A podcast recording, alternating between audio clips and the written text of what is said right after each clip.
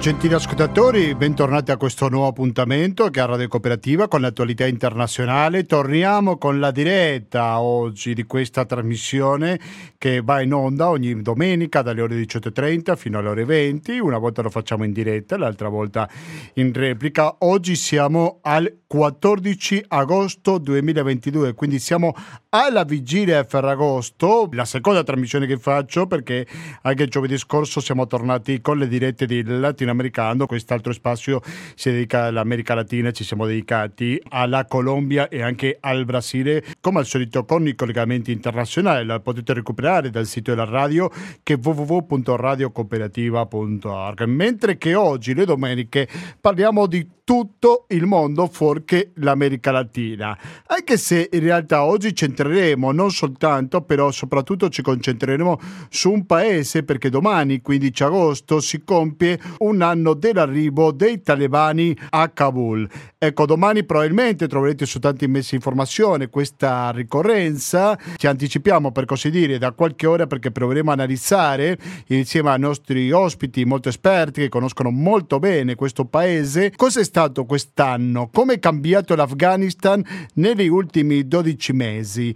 Cosa era prima e cosa è oggi? Nel corso di questa trasmissione proveremo a capire, a fare un bilancio e soprattutto chiederemo anche cosa ci potevamo aspettare da oggi in poi in Afghanistan. Questa è una parte, però pure ci dedicheremo all'Africa perché non possiamo non parlare di un continente così importante come lo è l'Africa, nonostante molte volte viene dimenticato. In particolare parleremo di un storico accordo dell'Unione Africana per arrivare a parlare dell'attualità dopo del corno di Africa e quindi possiamo titolare questa pagina di questa trasmissione come nessuno si salva da sola. Cosa significa oggi, oggi vivere in un mondo dove gli stati globalizzati tra resilienza e finanza? Quindi questa sarà l'ultima pagina di questo speciale Gustavo Claros al quale vi invito a contribuire, mi correggo, non a questa trasmissione, sia a tutte le interessantissime trasmissioni di Radio Cooperativa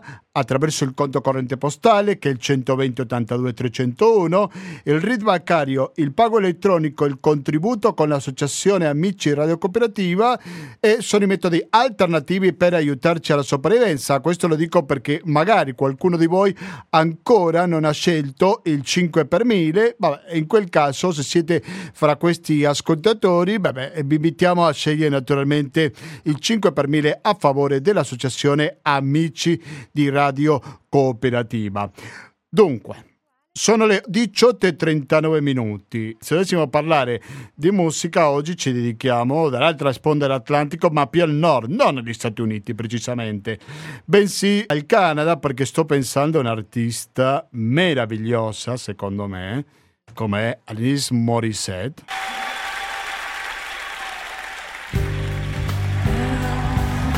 E quando torniamo saremo in diretta con questa trasmissione dedicata all'attualità internazionale. Hi, I recommend getting your heart traveled on to anyone.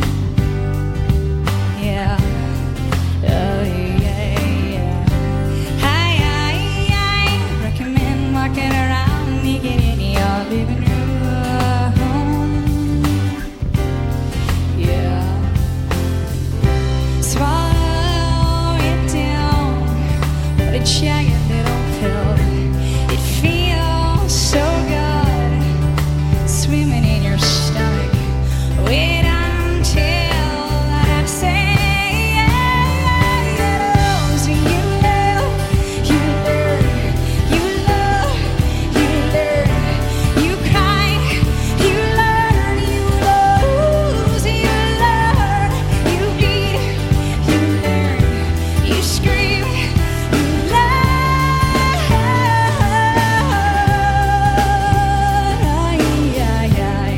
Sempre all'ascolto di Radio Cooperativa, se dico Radio Cooperativa dico 92.7 se siete in territorio veneto o quasi tutto il Veneto, mentre che se siete invece altrove potete ascoltarci attraverso il sito ufficiale Radio Cooperativa, attraverso lo stream più specificamente che è www.radiocooperativa.org. Ripeto, www www.radiocooperativa.attaccato.org dove potete trovare il palinsesto e tante informazioni che interessano a tutti gli ascoltatori di questa emittente. In realtà potete ascoltarci anche se siete in Veneto, eh, però magari siete in una zona che non si ascolta molto bene la radio, sapete che avete questa alternativa. Guarda un po' gli articoli che ci sono ricordando questo primo anniversario. Ho trovato uno sul quotidiano online Vita che dice nel paese abbandonato il 15 agosto dell'anno scorso la teocrazia talebana OTB Foundation, la fondazione del gruppo d'abbigliamento Renzo Rosso, il creatore del marchio moda noto in tutto il mondo, aumenta il suo impegno dall'orfanotrofio di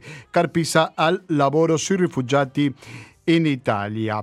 È passato un anno dalle scene delle milizie che conquistano con facilità la capitale afghana dopo la partenza degli statunitensi, dalle folle che si riversano all'aeroporto internazionale a rischio degli assalti kamikaze, dalla precipitosa fuga con le truppe occidentali dei civili che avevano in qualche modo cooperato con la presenza straniera. Un anniversario in tono minore, almeno in Italia, dove la campagna elettorale si impenna e l'indignazione e l'apprensione di un anno fa sembrano lontane. Prendiamo con il responsabile di un'organizzazione che si chiama Pangea, che si mette in prima linea per difendere i diritti delle principali vittime, direi io, una delle principali vittime come sono le donne, dico vittima dei talebani. Quindi ci faremo raccontare dal nostro ospite cosa è che sta facendo Pangea in territorio afghano. Sto parlando di una persona che, che fino allo scorso mese è stato in territorio afghano. Global List invece afferma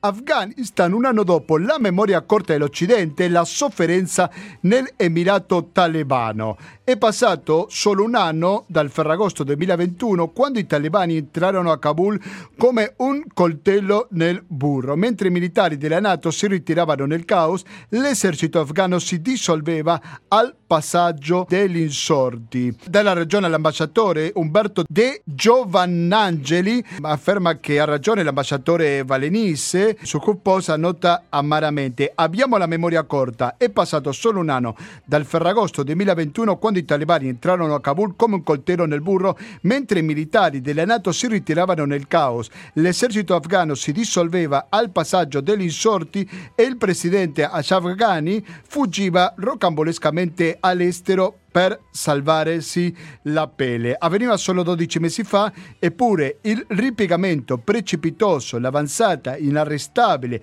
dei ribelli tra violenza e paura, la fuga disperata all'aeroporto di molti afghani terrorizzati dai nuovi governanti, oggi sembra fatti remoti. Il ricordo ha sbiadito e vogliato. Questo è quanto ha affermato l'ambasciatore Michele Valensise su Hook Post. Proveremo a avere una testimonianza in diretta dopo sentire questo secondo brano di Alenis Morissette. Rimanete all'ascolto di questa emittente perché fra poco torniamo con la diretta dello speciale di Gustavo Claros.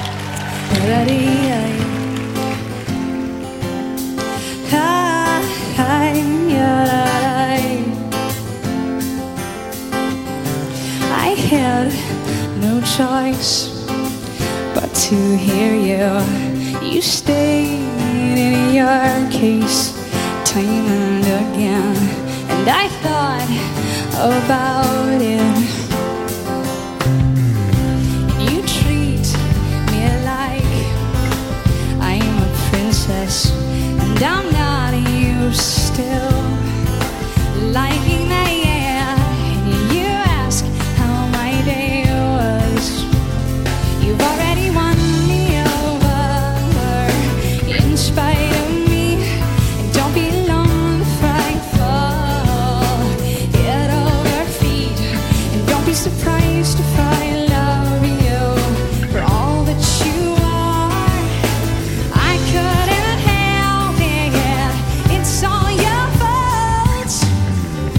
Andiamo avanti con questa diretta di Radio Cooperativa.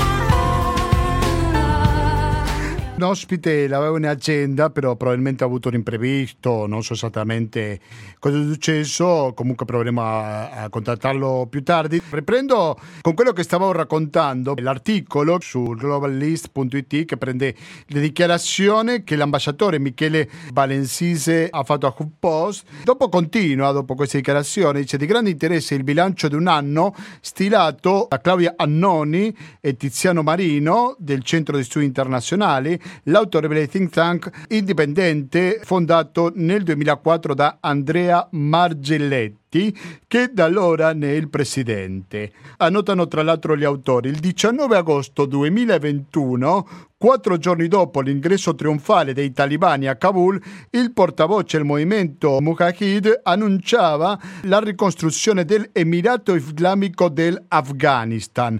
Dopo aver trascorso due decenni a guidare l'insorgenza contro il governo dell'allora Repubblica Islamica e contro le forze internazionali, il movimento talebano ha dovuto fare i conti con le difficoltà derivanti dal dover assumere effettivamente il controllo e, soprattutto, amministrare lo Stato.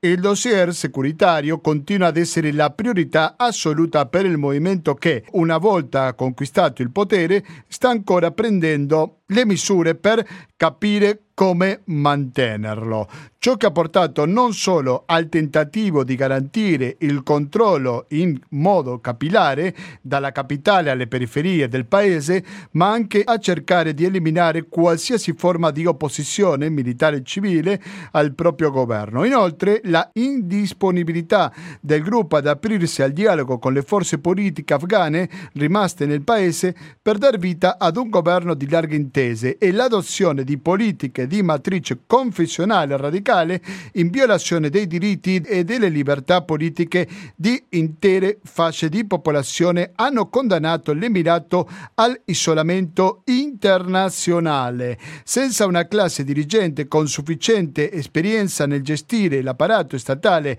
e il supporto delle comunità internazionali, il nuovo Emirato talebano sta facendo fatica a delineare un progetto politico che possa essere stabile nel medio-lungo periodo. Se nei primi mesi de- della riconquista del potere la leadership talebana aveva sperato soprattutto nel rilancio dei rapporti con i vicini, ad oggi anche questo dialogo non sembra aver ancora sortito gli effetti desiderati. In un momento di profonda instabilità del contesto internazionale, l'Afghanistan si trova così nuovamente ripiegato su se stesso. A un anno del ritorno al potere degli ex studenti coranici, infatti, il paese rimane così in uno stato di grave instabilità politica aggravata dal deterioramento delle condizioni di sicurezza e da una profonda crisi economica che rischia di trasformarsi in una catastrofe umanitaria. Poi afferma, poi dedica un altro paragrafo, un'altra parte di questo pezzo all'esistenza delle donne, dice la resistenza è donna, afferma il sottotitolo. Le agenzie stampa hanno dato notizia che combattenti talebani hanno sparato in aria ieri a Kabul per disperdere una protesta organizzata da donne. Si tratta di una quarantina di persone che stava sfilando verso il Ministero dell'Istruzione. Le manifestanti portavano uno striscione in cui si leggeva il 15 agosto è una giornata nera, in riferimento alla data della caduta della capitale. E poi giustizia, giustizia, siamo stufi dell'ignoranza, un altro slogan intonato dalle dimostranti in marcia.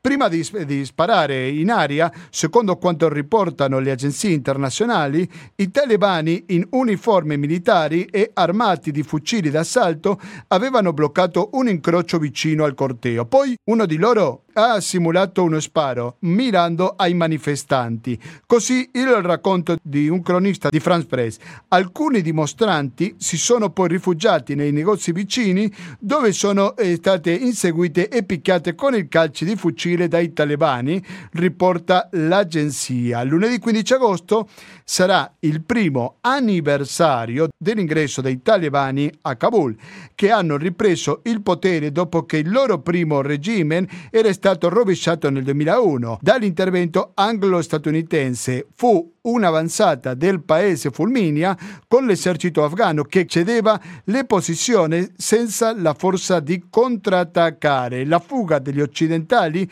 e il caos fino alla strada dell'aeroporto di Kabul con più di 90 morti ed almeno 150 feriti. Un lungo anno dove il nuovo regime fondamentalista ha riportato indietro l'orologio di 20 anni, ripristinando il burqa per le donne e restringendo libertà civile e culturale. Poi prende alcuni dati, come per esempio quello di emergency, faccio una piccola parentesi, un anno fa proprio eravamo qui durante Ferragosto, 15 agosto, lo stesso giorno in cui i talebani erano entrati in, in Afghanistan, è stato un caso perché due giorni prima avevo programmato un'intervista con un membro di emergency, perché erano passate poche ore dalla morte del fondatore di questa organizzazione, Gino Estrada, e quindi avevo pre- pensato a parlare o ricordare la figura, una figura così importante come Gino Estrada e alla fine fine avevamo centrato il discorso perché erano passate pochissime ore dall'arrivo dei talebani a Kabul.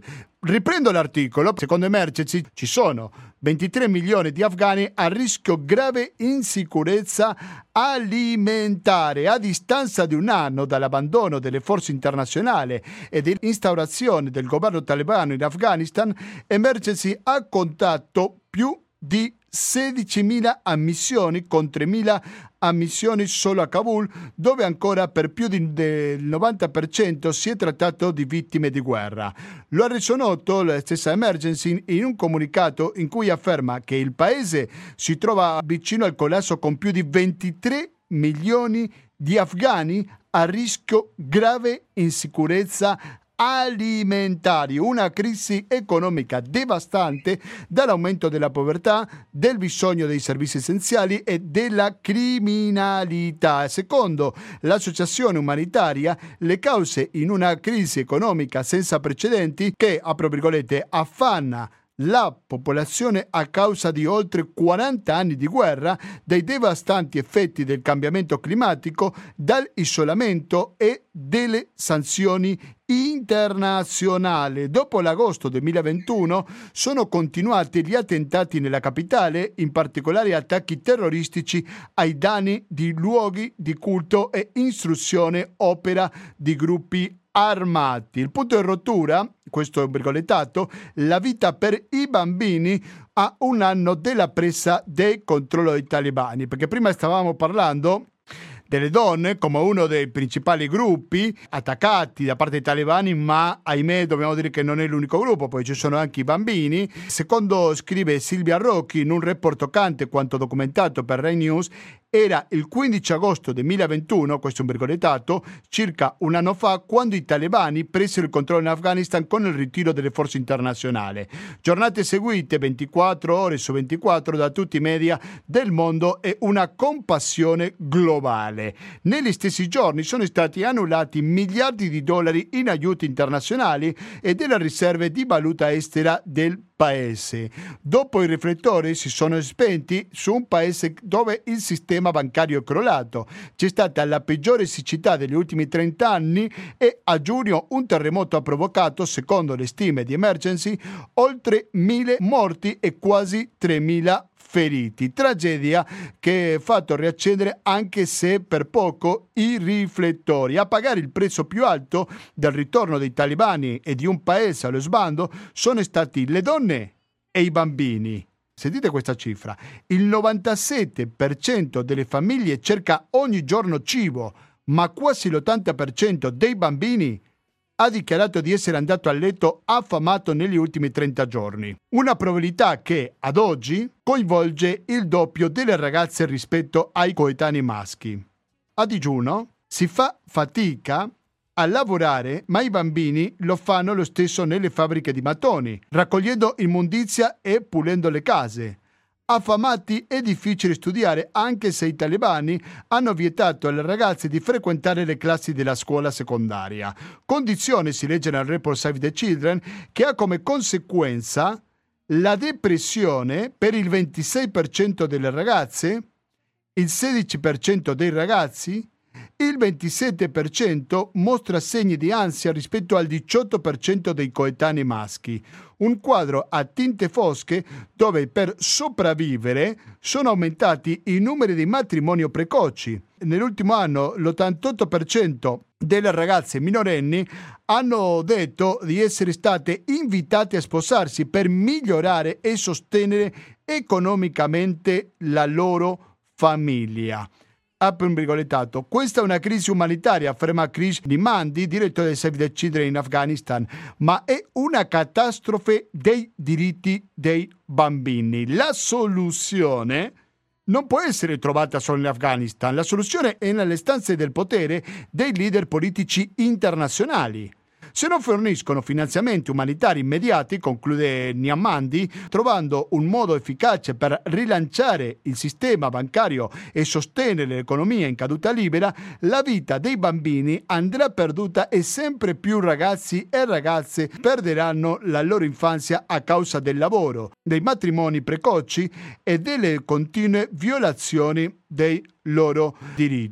L'articolo va avanti, non voglio dilungarmi troppo, eh, perché rischio di annoiarmi, però lo ricordo, lo dico perché si è appena sintonizzato. L'articolo che sto leggendo lo trovate su Globalist, globalist.it e viene firmato da Umberto De Giovanangeli. Pretesto, questa parola la uso fra tante virgolette, è sempre il primo anniversario dell'arrivo degli afghani a Kabul. Una data che ha sconvolto tutti, perché tutti ne avevamo parlato, chi non ha parlato su questo evento così importante per un paese in cui le forze militari sono state molto presenti, le spese militari di tanti paesi, compresa l'Italia, molte volte ce lo dimentichiamo, ma sono stati molto ingenti. Alla fine poi dopo qualche settimana si smette di parlare. Allora eh, mi sembra, questa è un'interpretazione personale, che non puoi parlare di un argomento per sempre, perché prima o poi la gente si stanca e non ti legge più, non ti legge, non ti ascolta, non ti guarda più. Però il discorso è che quantomeno si dovrebbe tornare periodicamente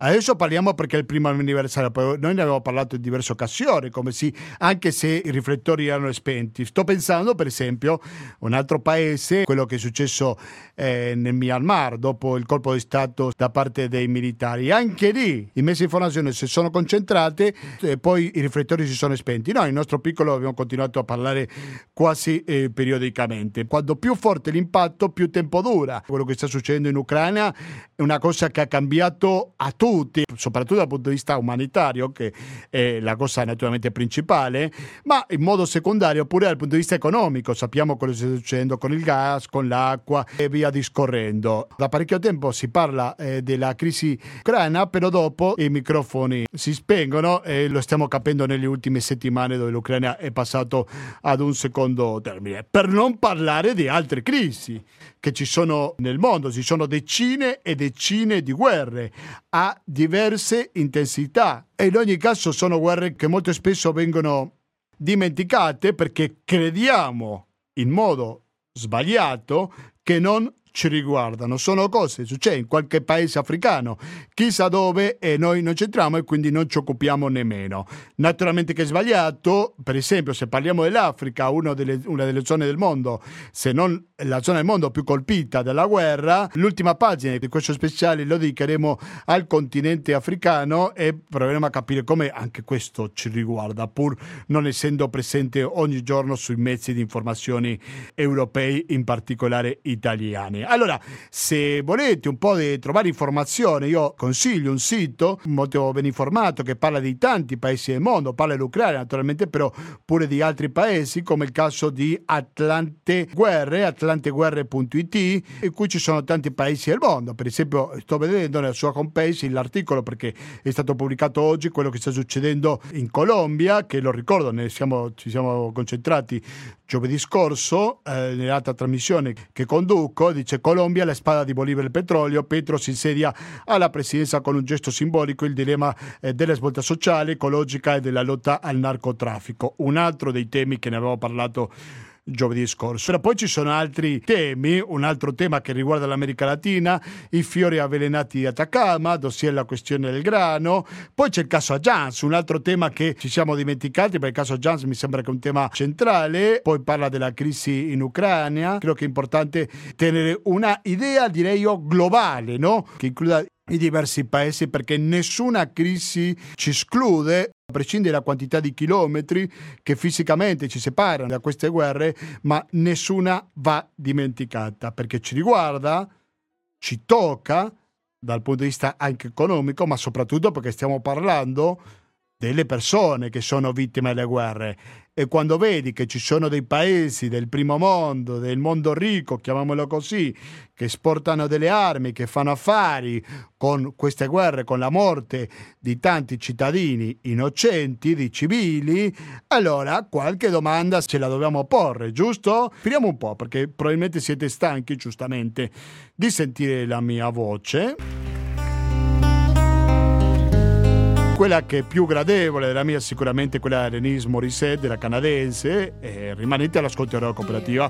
Fra poco torniamo con quello che avevo in programma come secondo, che sarà il primo. A fra poco.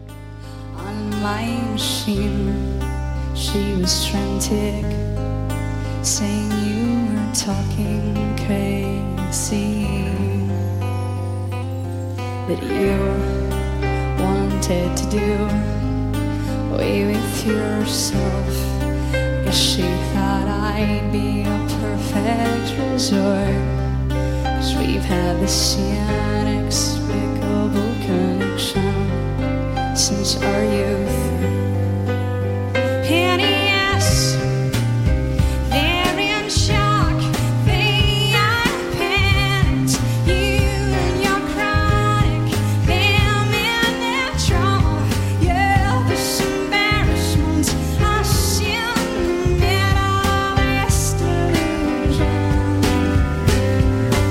E 17 minuti, siete sempre all'ascolto di Radio Cooperativa 92.7 per Veneto in genere o il www.radiocooperativa.org per ascoltarci con un'ottima qualità, adesso che siamo in un periodo estivo, molti vanno in ferie, anche se siete lontanissimi dal Veneto, comunque sapete che potete ascoltare Radio Cooperativa attraverso le stream. Dicevo prima che c'è un'organizzazione, una ONLUS per essere più preciso, che si chiama Pangea, che lavora con uno dei settori se non il settore più colpito da parte dei talebani come sono le donne e sono molto attivi da sempre, sicuramente molto prima dallo scorso 15 agosto. Siamo molto contenti perché diamo il benvenuto al suo responsabile Luca Lopresti. Luca Lopresti, buonasera e bentornato a Radio Cooperativa. Beh, buonasera a te, ben ritrovati tutti voi. Grazie mille per la disponibilità. Da quando è che siete in Afghanistan? Eh, noi siamo in Afghanistan dal 2003, dal marzo del 2003, okay. per cui sono quasi vent'anni, è un paese che conosciamo molto bene e che non abbiamo mai abbandonato. Beh, questo mi sembra che è importante perché lo conoscete molto bene. Lei è stato lo scorso mese, giusto? È tornato in Afghanistan? Sì, sì, sì, ah, sì. L'ultimo, oh, l'ultima missione l'ultimo viaggio. proprio il, il, mese scorso, sì. è una missione importante eh, per riuscire a a costruire quello che è il passo che Pangea vuole affrontare in questo momento, ovvero cercare di uscire dall'emergenza progettuale e quindi da quella che è stata durante quest'anno eh, il riuscire a nascondere le donne, i giornalisti e tutte le, le, le persone che difendono i diritti umani e la, i pacchi alimentari, ne avevamo parlato anche dalla vostra emittente, perché in otto province abbiamo distribuito aiuti alimentari di medicine e generi di sussistenza a circa 70.000 famiglie. Questo insomma, ha fatto sì che potessero veramente superare periodi durante i quali non c'era proprio di che nutrirsi in quel paese. Anche se oggi la situazione non è cambiata granché, a dire la verità, perché ancora il mese scorso, per l'appunto mentre ero lì, l'emozione, la commozione che dà vedere persone che si conoscono da tantissimi anni, non avere di che cibare i propri bambini o vedere madri col, col seno vuoto che, che, non riescono ad allattare i neonati, beh, mi ha procurato veramente un dolore infinito. Però insomma lo sforzo che vuole fare Pangea e la, la grande messa in questo momento è quella di guardare anche oltre, per cui di riuscire a uscire da, da, dalla progettazione strettamente emergenziale per arrivare anche a ritornare a fare quello che noi abbiamo sempre fatto, ovvero progetti di microcredito, microfinanza che possono creare quelle microimprese eh, che generino eh, reddito alle famiglie in maniera autonoma senza insomma, un aiuto esterno di beneficenza, perché la beneficenza non, fa del bene ma affossa solo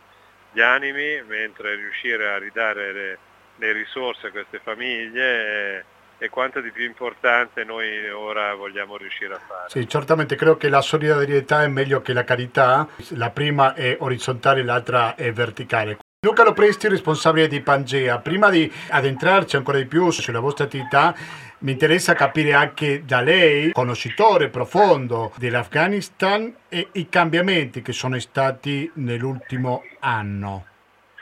Eh, I cambiamenti sono stati radicali perché eh, voi potete immaginare insomma, rispetto a un ventennio di presenza occidentale durante la quale sì c'è stata molta guerra, però un'apertura soprattutto nelle grandi città, in questo caso facendo due o tre nomi, insomma, ricordiamo Kabul che è la capitale, ma Herat soprattutto dove c'erano in distanza gli italiani, non per campanilismo ma per realismo, possiamo dire che a Herat eh, la vita era veramente a un livello di, di, di progresso notevolissimo per quel paese. E, e, ora dal 15 agosto dello scorso anno, insomma in queste ore sentiamo solo i brividi, ritornando a guardare quelle immagini, ritornando a ascoltare quelle voci, eh, il paese è piombato nel baratro dell'oscurantismo e quindi da, da un principio diciamo, iniziale dove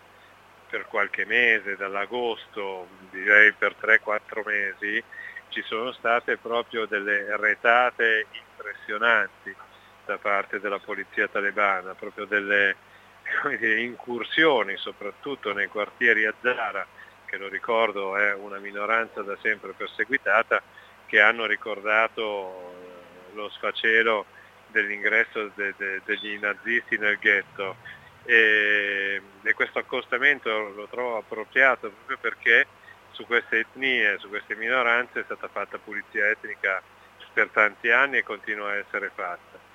Ora, in uh, passato un primo periodo diciamo, di grande accanimento, i talebani hanno come trovato un assestamento eh, di, di, di controllo della nazione che per altri mesi ha portato una sorta di stabilità politica perché eh, diciamo che il governo ha provato a prendere una forma, che le, i governatori delle province hanno cominciato a cercare di muoversi per far sì che la burocrazia e magari anche l'economia potesse ricominciare, mentre invece in questo momento, specialmente dopo la, l'uccisione, lo ricordiamo di qualche settimana fa, di pochi giorni fa, di Azawahiri. Ah, sì, un dato fondamentale no, in tutta questa vicenda. Sì. Punto, punto, bravissimo, punto fondamentale, diciamo che le varie nature, le varie anime eh, del quale è composto il, il, movimento talebano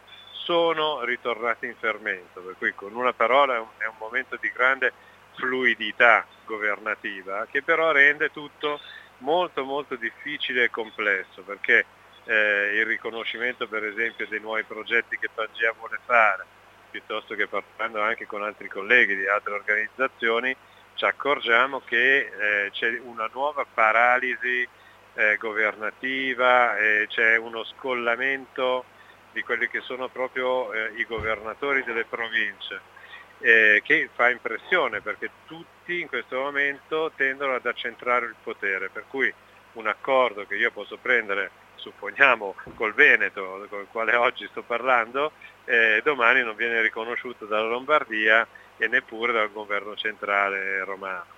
E questo crea del grande disguido e soprattutto crea quella grande difficoltà di riuscire ad aiutare la popolazione. Eh, aiuto che peraltro i talebani hanno cercato e stanno cercando, specialmente parlando dei ministeri centrali, perché eh, io per primo, insomma, quando sono in Afghanistan parlo con gli interlocutori dei vari ministeri, perché i talebani non sono in grado di gestire lo Stato, non sono in grado di rispondere ai bisogni, eh, ma neanche più elementari, non sono in grado di, di, gestire gli ospedali, non hanno i soldi per farlo, la popolazione muore di, di malattie e, e, muore di fame, insomma sono stato in villaggi dove la persona più, più anziana aveva 45 anni e questo insomma la dice lunga. Sto pensando Luca Lopresti di Pangea Onlus che con i talebani, nonostante le cose terribili che fanno, comunque in ogni caso bisogna dialogare, giusto? Guarda, guarda eh, questo, questo, è il brivido che mi metti con questa tua affermazione perché è la mia contraddizione più interiore, nel senso che eh, non si vuole riconoscere un governo criminale, un governo che per tanti anni ha ucciso perché non va dimenticato. Che, insomma, sì, ma la domanda è se un po', lo dico da, da ignorante, da profano nella materia, se un dialogo implica automaticamente un riconoscimento o ancora di meno un'approvazione del loro atteggiamento, no? Prego. Ma diciamo così che se il dialogo avviene da parte di Pagea o delle organizzazioni non governative diventa quasi più un baratto. Eh, e questo va un po' compreso, nel senso che eh, per ipotesi Pangea in alcuni villaggi eh, remoti della zona del nord sta per fare strade, cliniche, eh, scuole, pozzi e quant'altro, ecco che in cambio il governatore di quello Stato, di quella regione, pardon, io ho chiesto diritti, per cui ho chiesto che in quelle ospedali, in quelle cliniche, in quelle scuole possono andarci anche le donne e le ragazze ottenendo eh, delle risposte positive. Dopodiché è chiaro che mette in pressione dover barattare aiuto per diritti, però questo è il dialogo che le organizzazioni non governative in questo momento possono portare avanti con anche buoni risultati.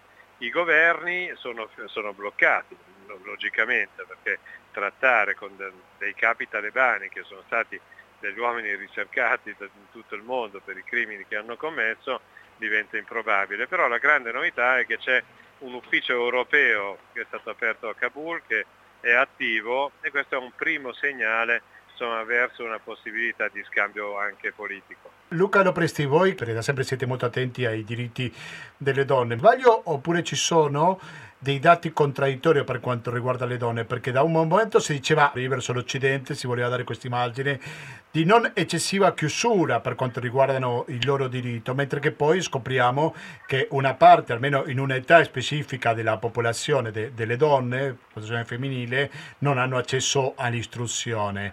Quindi come possiamo qualificare questo rapporto che io trovo nella mia ignoranza un po' ambiguo o è assolutamente negativo? No, eh, a parte che trovo che tu abbia una grande competenza sul tema e il confronto è molto interessante, perché l'ambiguità esiste, è un'ambiguità che ci fa intuire che proprio il frazionamento delle fazioni talebane che vanno dalle, chiamiamole così, un po' più moderate, alle falangi più estremiste, su, ecco, su questo fronte la grande, la grande diciamo, il grande contrasto, il grande braccio di ferro è fatto proprio con i diritti delle donne che, ti confermo, in questo momento sono in, una situazione drammaticissima perché come avete visto tutti è stato, è stato imposto nuovamente l'utilizzo del burka, è stato vietato loro di frequentare le scuole e proprio di settimana scorsa un nuovo editto dove le, le, le donne diciamo, gentilmente sono state invitate a lasciare il loro posto di lavoro quando lavorano presso strutture statali e di eh, nominare un parente maschio che le sostituisca, per cui poco alla volta le donne vengono fatte sparire dal volto della società, persino le, le donne delle organizzazioni non governative come, come Pangea eh, hanno grosse difficoltà di movimento e di lavoro, per cui c'è un inasprimento proprio di, questi, di questo ultimo mese direi dal, da, dal primo di luglio che noto questo inasprimento e su questo inasprimento veramente non sappiamo quando ci sarà una fine perché eh, addirittura è di questi giorni insomma, che oramai le donne non possono più uscire di casa senza un parente maschio e non possono recarsi da nessuna parte.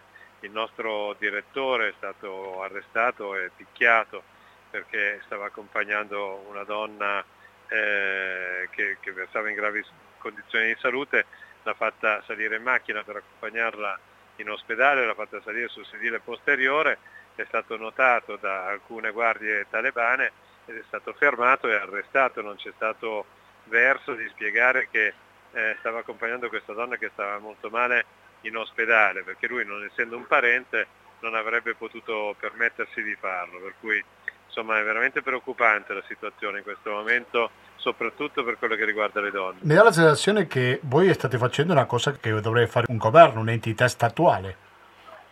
Eh sì, sì, ma è quello che, che decisamente fa Pangea da sempre, tira dritto senza badare a chi dovrebbe fare che cosa, ascoltando la voce della popolazione per cercare di portare più aiuto possibile eh, e soprattutto nella direzione giusta, perché non possiamo immaginare da qui che cosa sia giusto fare, bisogna essere lì e come lo dicevamo all'inizio, Pangea è lì da vent'anni, non ha mai lasciato quella popolazione e soprattutto il nostro personale è afghano e quindi può ben capire, ben intendere quelli che sono i bisogni. Ricordo il sito di Pangea che pangeaonlus.org dove sto vedendo che state chiedendo un aiuto attraverso un 5 per 1000 di un progetto, ecco, cosa è che possiamo dire ai nostri ascoltatori a riguardo?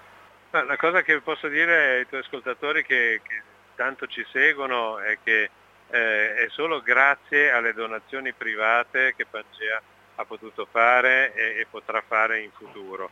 Per cui non, non esiste eh, di pensare che, che, le possibilità economiche siano poche.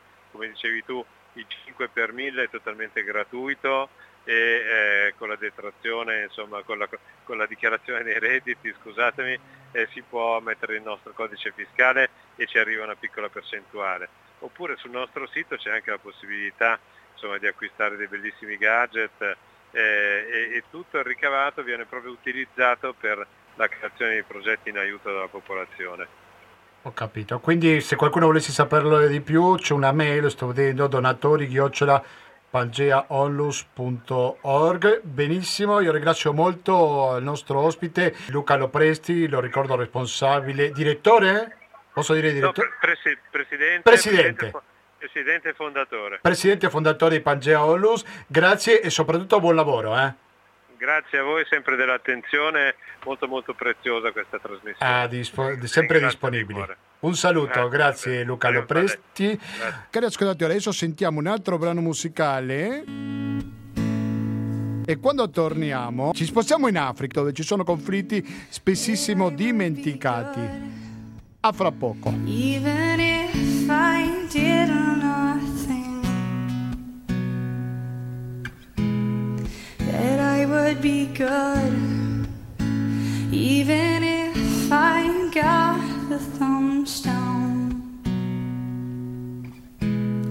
that I would be good if I got and stayed sick. That I would be good even if I gained ten pounds, that I would be fine, even if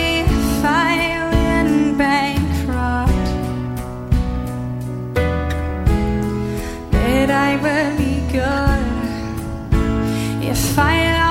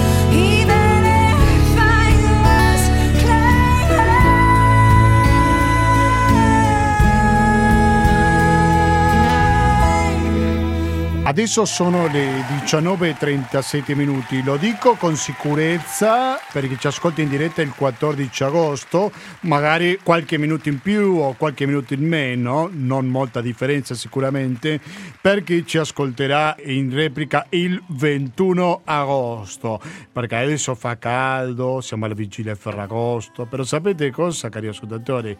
L'informazione non si ferma mai, quindi non è che possiamo dire, ah, siccome fa caldo ci fermiamo e ci riposiamo. No, se possiamo fare qualcosa per mantenere informati gli ascoltatori di Radio Cooperativa, noi nel nostro piccolissimo proviamo a farlo ed è per questo che prima abbiamo, ci siamo dedicati eh, all'Afghanistan, perché domani, lo ricordo, si compie il primo anniversario dell'arrivo dei talebani a Kabul. Prima abbiamo parlato con i responsabili di un'organizzazione molto importante, come il caso di Pandemia Pangea che lavora tanto con le donne, con l'istruzione, però dico, con l'istruzione non si lavora solo in Afghanistan, si lavora anche nel corno africano. Allora dico, corno africano, corno africano, con quale nome rapporto il corno africano? Ovvio che lo rapporto con Michele Fassina. Michele Fassina, buonasera e bentornato a Radio Cooperativa. Buonasera a te eh, radioascoltatori e bentornato anche te. Eh, Grazie, è vero. Ti mancava quella, la tua voce ci è mancata in questo periodo. Ci siamo presi anche noi una pausa, spero non troppo lunga, però sai, l'informazione chiama. Tutto. Prima di chiederti su altre questioni che riguardano l'Africa, tu mi stai parlando di qualcuno che si sta muovendo per l'istruzione alla Smara? Di cosa si tratta, Michele?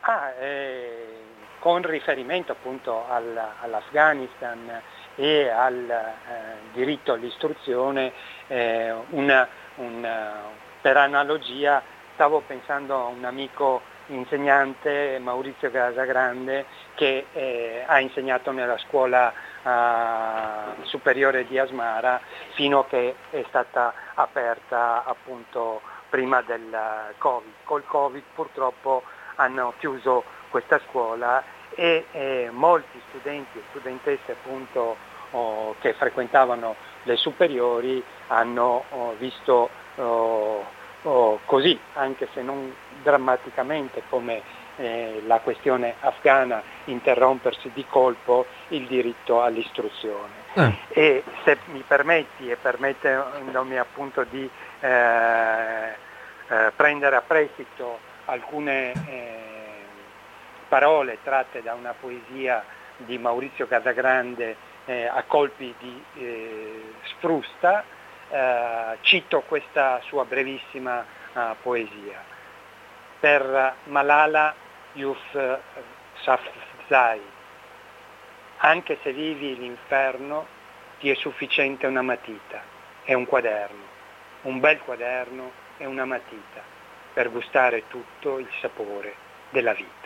Bellissime queste parole raccontate, non ho detto prima, però Michele Fassina è un antico conduttore di una lunga esperienza qui a Radio Cooperativa di origine eritrea, però il motivo per il quale ti chiamavo Michele, che avevo già in programma sin da prima, è quello dell'Unione Africana, che è stato un accordo. Di cosa si tratta questo accordo all'interno dell'Unione Africana, Michele? Sì, è l'ultima novità appunto in termini non solo economici ma anche politici perché eh, ha preso oh, avvio, anzi è stata come dire, ratificata a, a, nel Niger eh, durante la, il vertice straordinario che si è tenuto appunto in Niger eh, dell'Unione Africana, eh, questo summit sulla zona uh, di libero scambio oh, che sarà appunto la più grande eh, zona del mondo, così come è appunto oh, quella europea a cui eh, 54 dei 55 paesi che, eh, hanno, che compongono appunto questa, questa, questo paese hanno partecipato e hanno ratificato.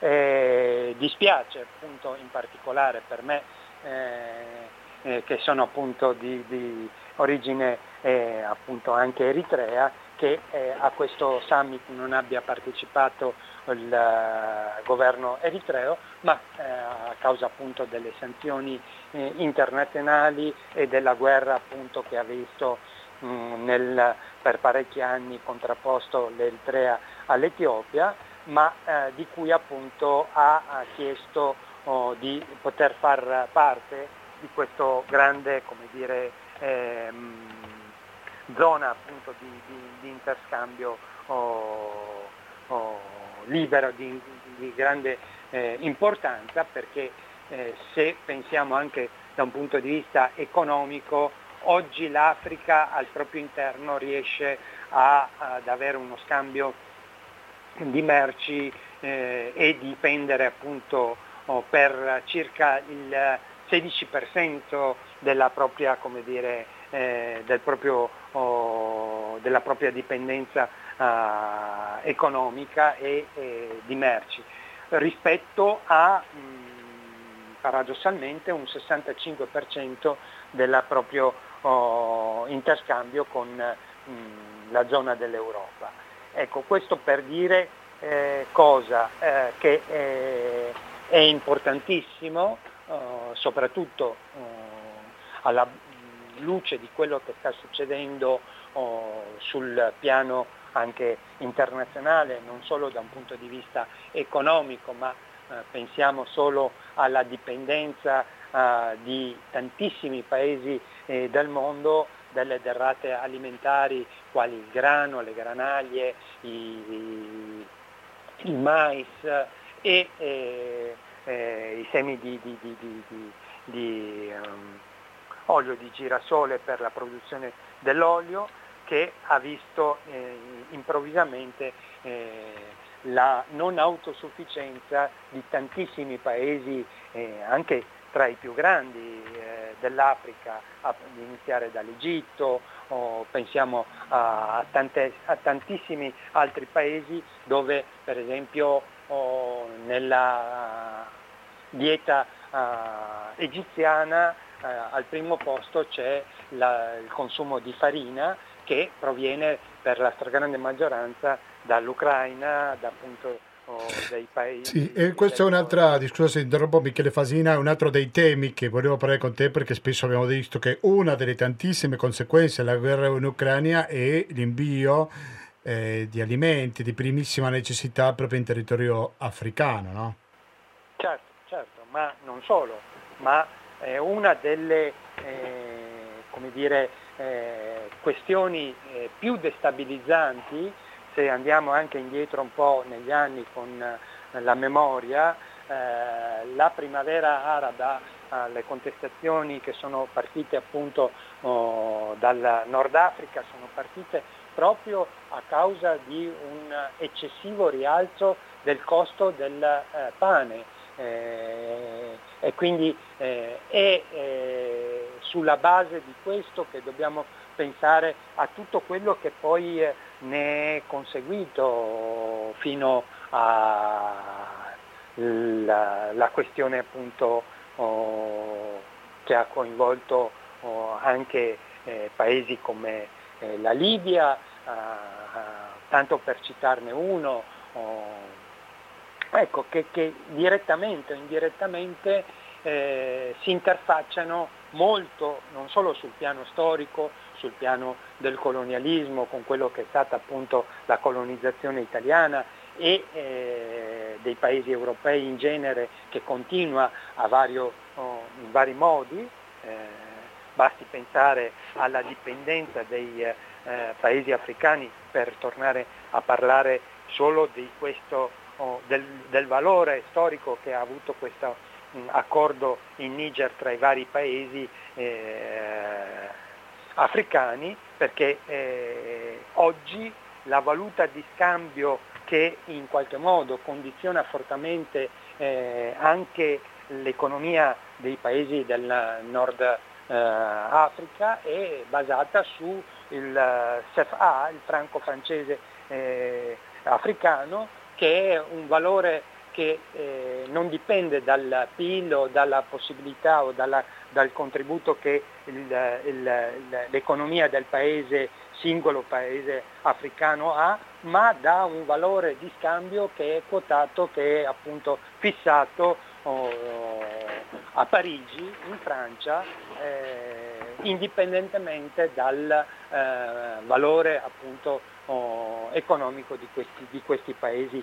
E il Benin eh, è uno di quei paesi che sta accelerando la, eh, la cosiddetta morte del franco oh, CFA in Africa per avere una propria indipendenza e un proprio mercato che non dipenda appunto dai paesi eh, eh, ex eh, coloniali che però tuttora oggi eh, attraverso la finanza soprattutto e attraverso anche gli aiuti eh, militari e il eh, dominio da un punto di vista anche geostrategico di quelle che sono le politiche dei vari paesi condizionano fortemente lo sviluppo dei paesi africani. Quindi dico uh, pensare a un'Unione africana uh, come a un'Unione europea credo che eh, diminuisca di molto oh, la dipendenza eh, sia economica sia politica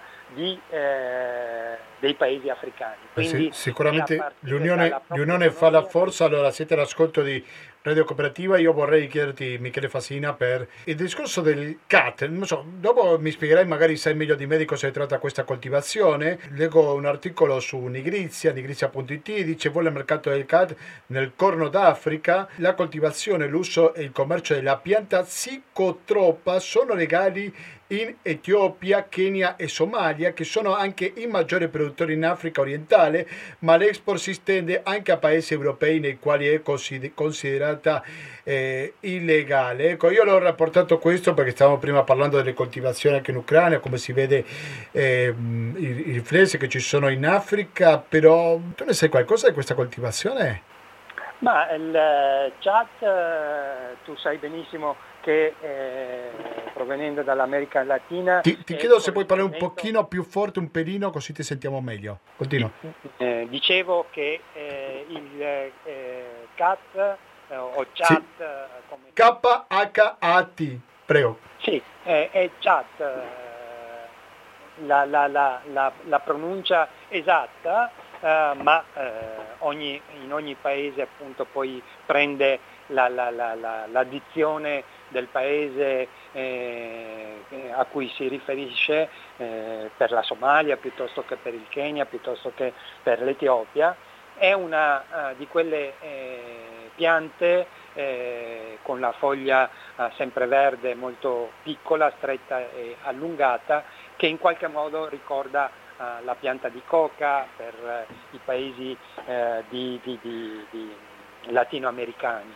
E, e questo sì, eh, per chiudere il cerchio, è un po' oh, come eh, eh, per l'Afghanistan la, la cultura del eh, papavero.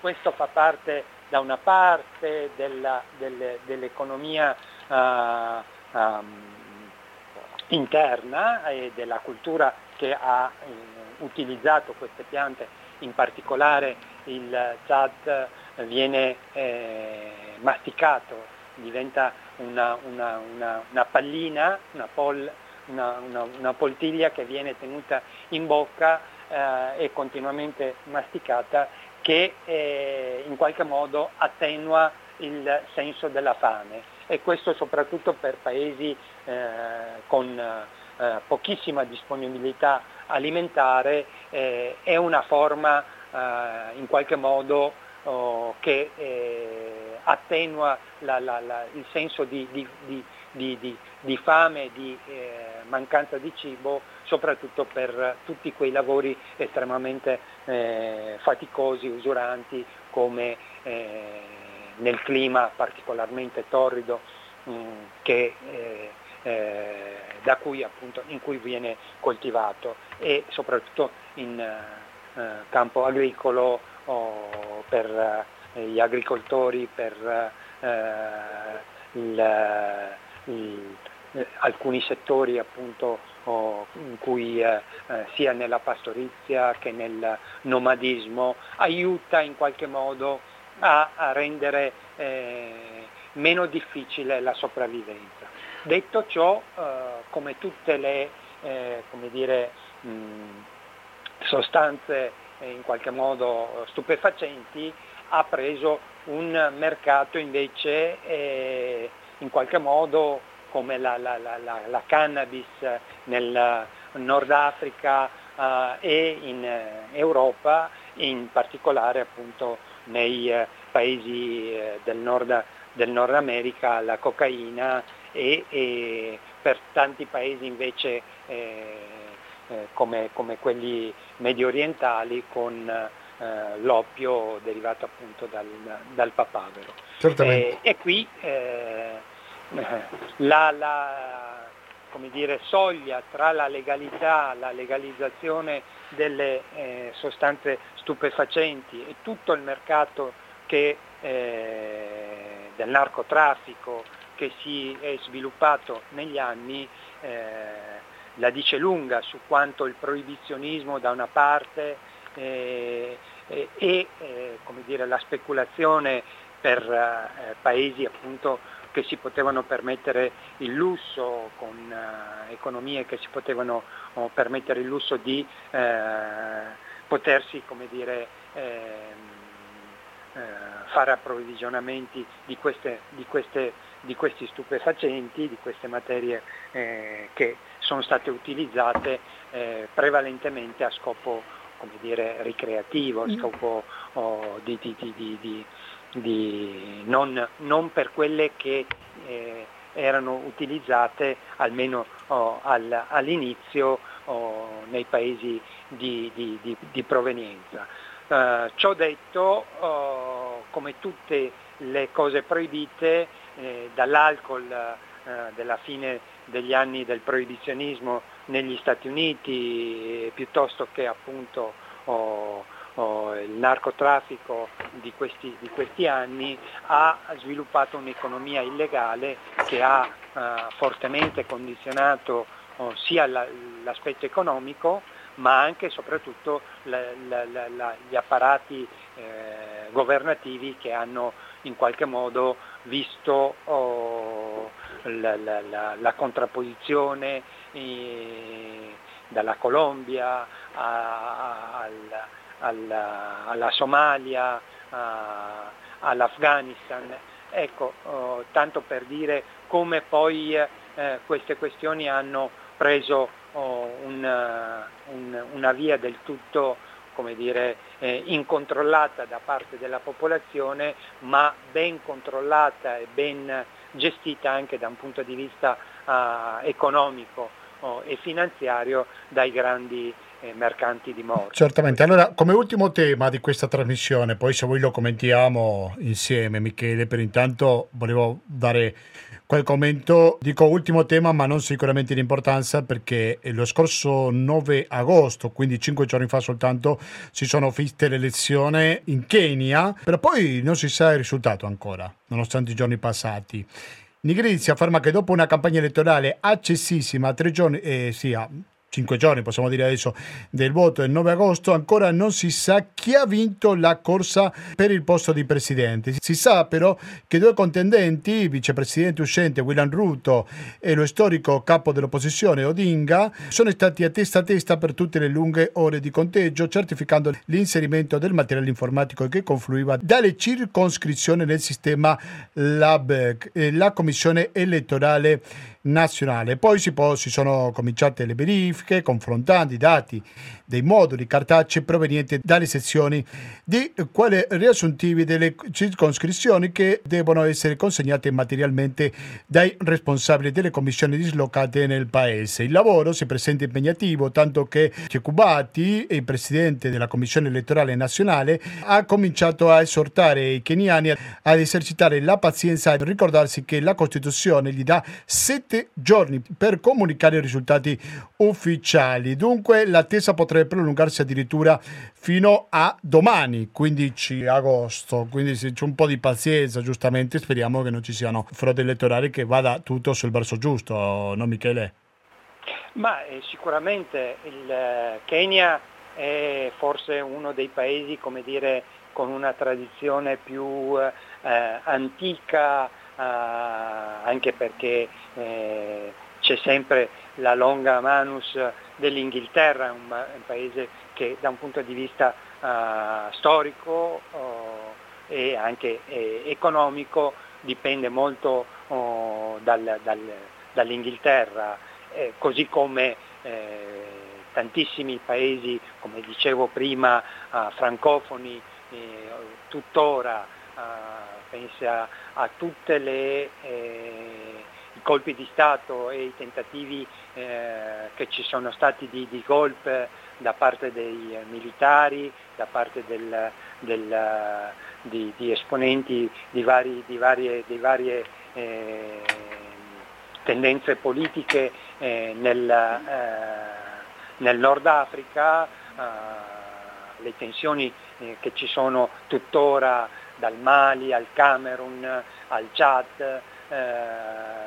ecco, mh, questo per dire che eh, il cammino per la democrazia, eh, così come nel Corno d'Africa, eh, giusto per parlare di cose che conosco più da vicino, questa guerra trentennale che ha eh, diviso oh, l'Eritrea dall'Etiopia e più recentemente eh, l'Etiopia all'interno di, di, di, dei propri confini con la guerra nel Tigray, non eh, del tutto ancora uh, sopita nonostante il premio Nobel assegnato oh, al presidente eh, etiope. Eh, è difficile governare dire, una transizione eh, democratica eh, anche nelle migliori prospettive quando oh, oh, ci sono assetti economici eh, e situazioni